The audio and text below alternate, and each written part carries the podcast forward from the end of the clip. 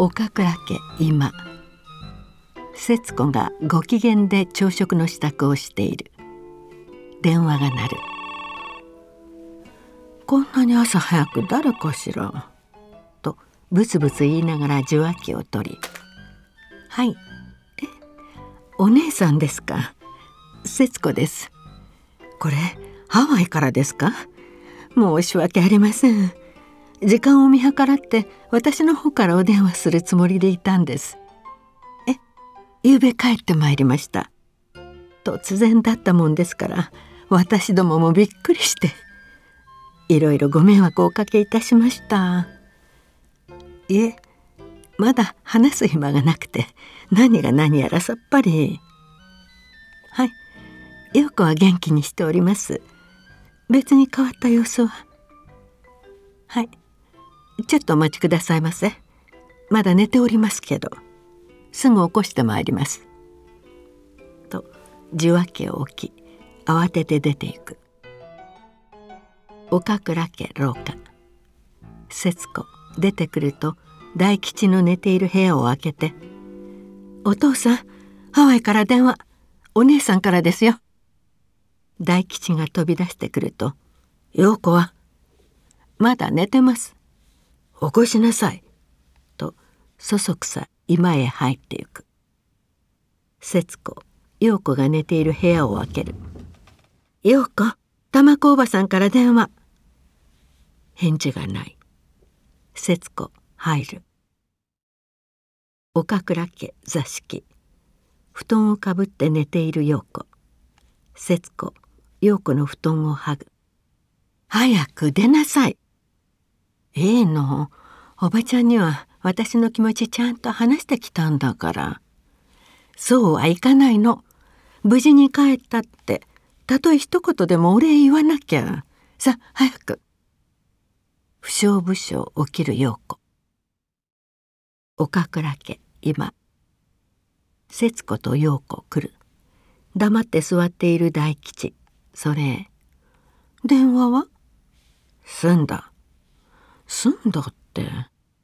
陽子とは話し合ったからいい。ただちゃんと家へ帰ってるかどうか心配だったから電話しただけだそうだ。だったら何もわざわざあなた呼び出さなくったって私と話せば済むことでしょ？まだ寝てるって言ってるのに。やっぱりお姉さんはあなたしかないのよね？と皮肉に言う。俺を呼んだのは陽子を怒らないでやってくれって。俺のことだから。手やらなことしたり。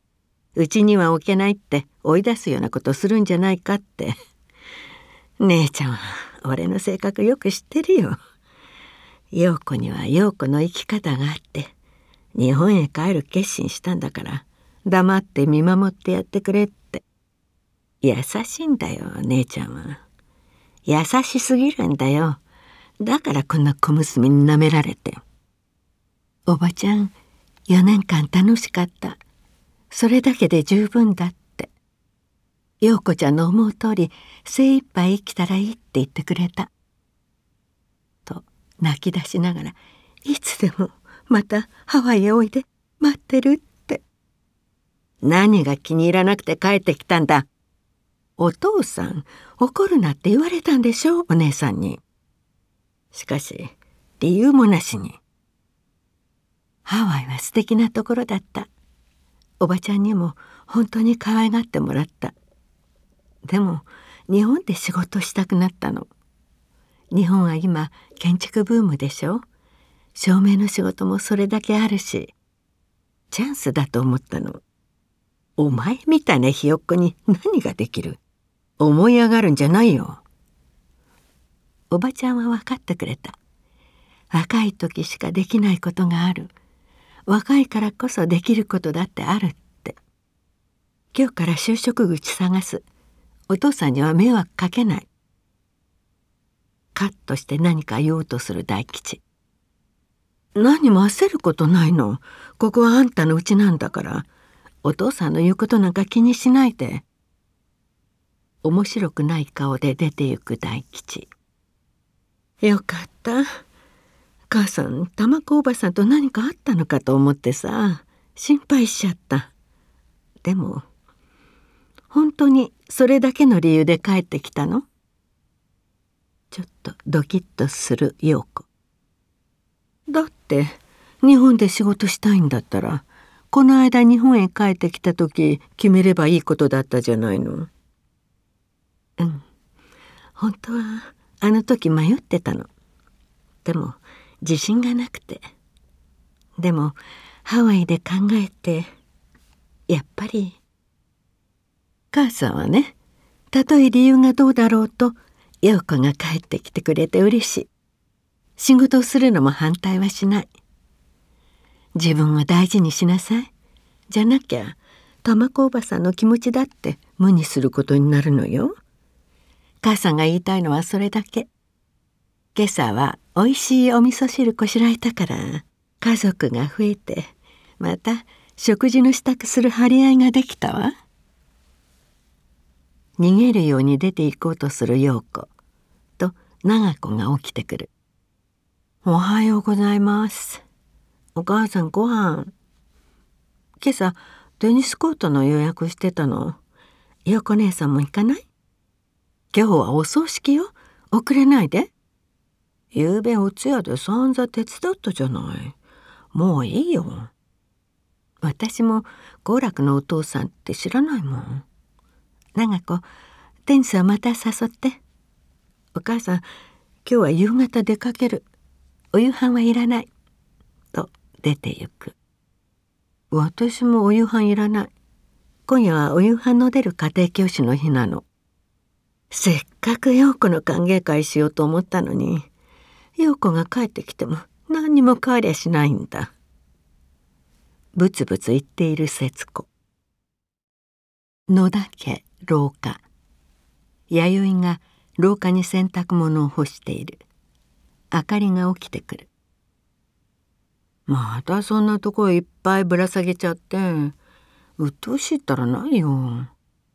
仕方ないでしょ？外へ干したって取り込んでくれる人いないんだから。乾燥機買ったら？亮が顔を拭きながら来る。何バカなこと言ってるんだ。そんなもの買わなきゃ洗濯もできないんだったら勤めやめたらいいんだ。そうよ。あれしろこれしろってこき使われて。いい加減にしてよもう。夕べだって急に残業ができたって亭主を次はに行かせるとはどういうことだ？君の親戚だぞ。やっぱり勤めは無理なんだよ。やめろやめろ。いい迷惑だ。黙って洗濯物を干している弥生。岡倉家表。陽子が出てくると自分で玄関の鍵を閉めて出かけてゆく。その顔は晴れ晴れしている。この日皐月の舅幸吉の葬儀が無事済みました。